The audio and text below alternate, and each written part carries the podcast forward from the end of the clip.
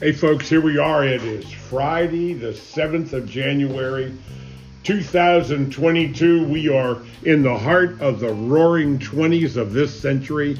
And my, oh my, how things are changing every day so fast.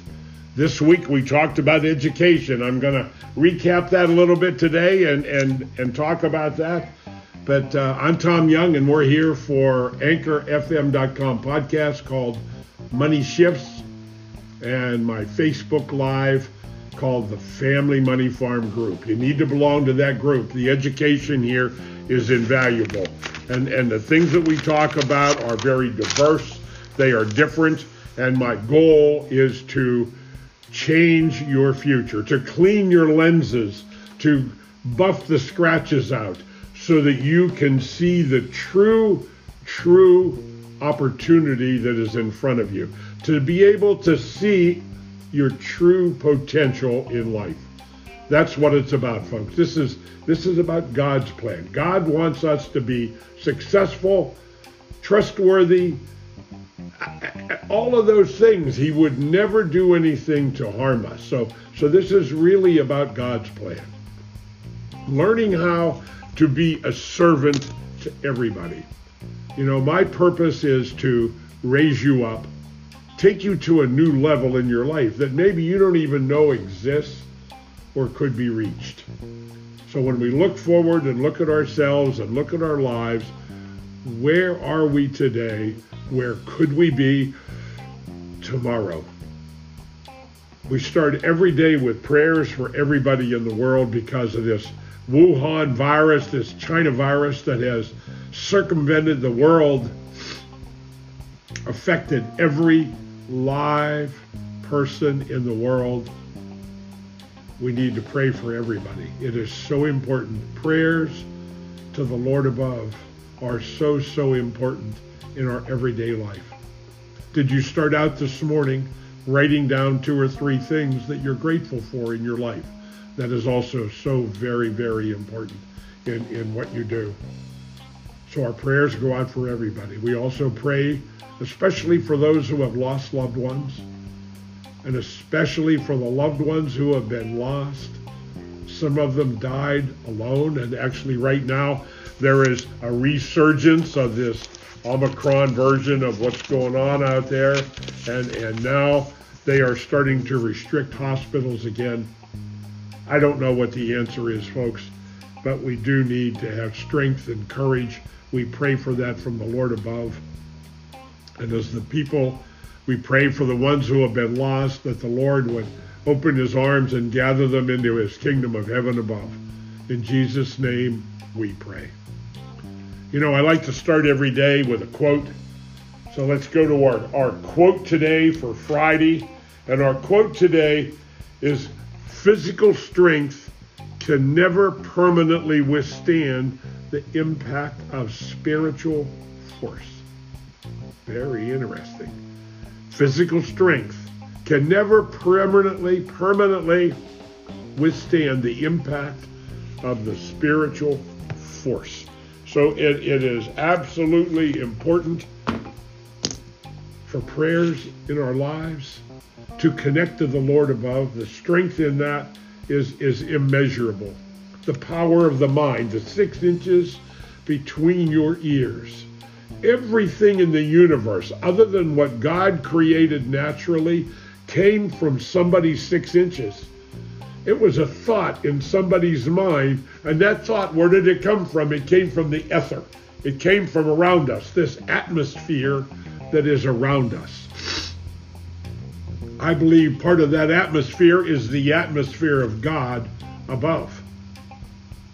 And if we are in tune to that, then the opportunities and the thoughts and the gifts are unbelievable, immeasurable in every way, shape, and form. We talked about education this week. Now, I did not go to college in a formal four year college. I went to a community college for a couple of years, and, and, and what I learned there was about being a police officer because in my very, very early days, I wanted to be a police officer. I wanted to be a state trooper. but that wasn't meant to be because of, of things that were going on at that time, and I never really never got called. And when they did finally call me, I was older. I was over over the age limit that they would allow that to happen. So that was the old me. So the courses that I took, one of the courses was called Interview and Interrogation. I loved that course because it was the beginning of learning how to communicate with people, which is what I do on a daily basis today. And I work very, very hard at trying to be the best that I can be to communicate a message to you that is relevant, inspiring, that has the potential to change your future, change your life. We have to think differently. If we do the same thing we've always done, you get the average of what you always got. So if you are not where you want to be in life and you want to be some other place, the first thing that has to happen is you have to change the programming here in the six inch of this thinking muscle between your ears. That's where it starts. This week, we talked about education. Now, most of what I've seen about education is colleges today have become businesses of profit. And I believe that they should be held accountable. If they sell you an education that is going to render you with tens of thousands, maybe a hundred thousand dollars or more of college debt at the end of your education, because you have to file FAFSA forms, you have to talk finances. They have a financial person at the college, as far as I know. So if you end up owing more money than you can afford to pay because of the average income of the occupation that you were able to acquire because of that college education, see, I believe it should be the college's responsibility because they did not advise you properly. I'm a, I'm a financial advisor. I have professional insurance that protects me if something I say to somebody is misconstrued or, or doesn't work out to be in your best interest in some way or hurt you in some way, there is a recourse for, for getting remuneration about that. I believe the colleges have the same responsibility. We talked the other day, the example on Wednesday we used was somebody with three kids, 12, 14, and 16 years old, 25,000 a year, and it's funny because, excuse me, but when you fill out a FAFSA form, the purpose is to find out what the expected family contribution is. EFCs, expected family contribution and almost always somewhere between 22, 23, and 27, 28,000 is the number that comes out in 98% of all of those calculations that I have helped people do. So our example on Wednesday was a $25,000 per year for four years of college education for three young people, 12, 14, and 16 years old. And at the end of that period of time, it was $337,000 was the projected cost of those three young people going to college. And now the opportunity cost, renting it out to your retirement age of 70, the money that was lost was $940,000. It was a million dollars that was lost to pay for that education. Now, that's like sitting here and looking at what the government is doing to our future by leveraging the future. Right now, with $30 trillion, that's $225,000, $230,000 per taxpayer in America. How is that ever going to be paid back? Could you pay the mortgage payment on a $230,000 home today? No. Maybe you're doing that in the one you're in, but I'm talking about another one over here that the government is doing. So the same theory, the same philosophy would apply to college education. We have to think differently on how we're going to acquire this college education. I'm not against going to college. I'm not saying that at all. But the other day I did point out that, that if the average income of a college graduate is $55,000 a year, and the average income of somebody that has a trade, plumber, carpenter, you know, trades, was $57,000. In America, we have reached a point in time where there is a greater a greater need for people in trades than there is for college graduates.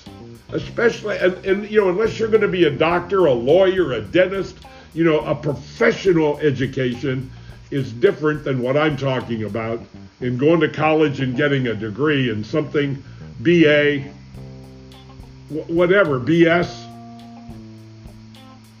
How do you warrant the cost of that education based on the income that you're most likely going to earn after you get out of college.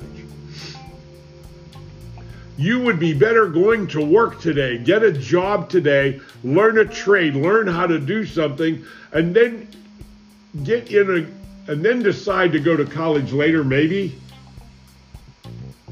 But even at that, you could do the first couple of years of a formal college at a local community college at, at one fourth the price of that college. Because that basic stuff, when you go to college, again, I didn't go there, but I understand. When you go to college, the first and second year is just an enhancement of what you already learned in high school, as far as I understand.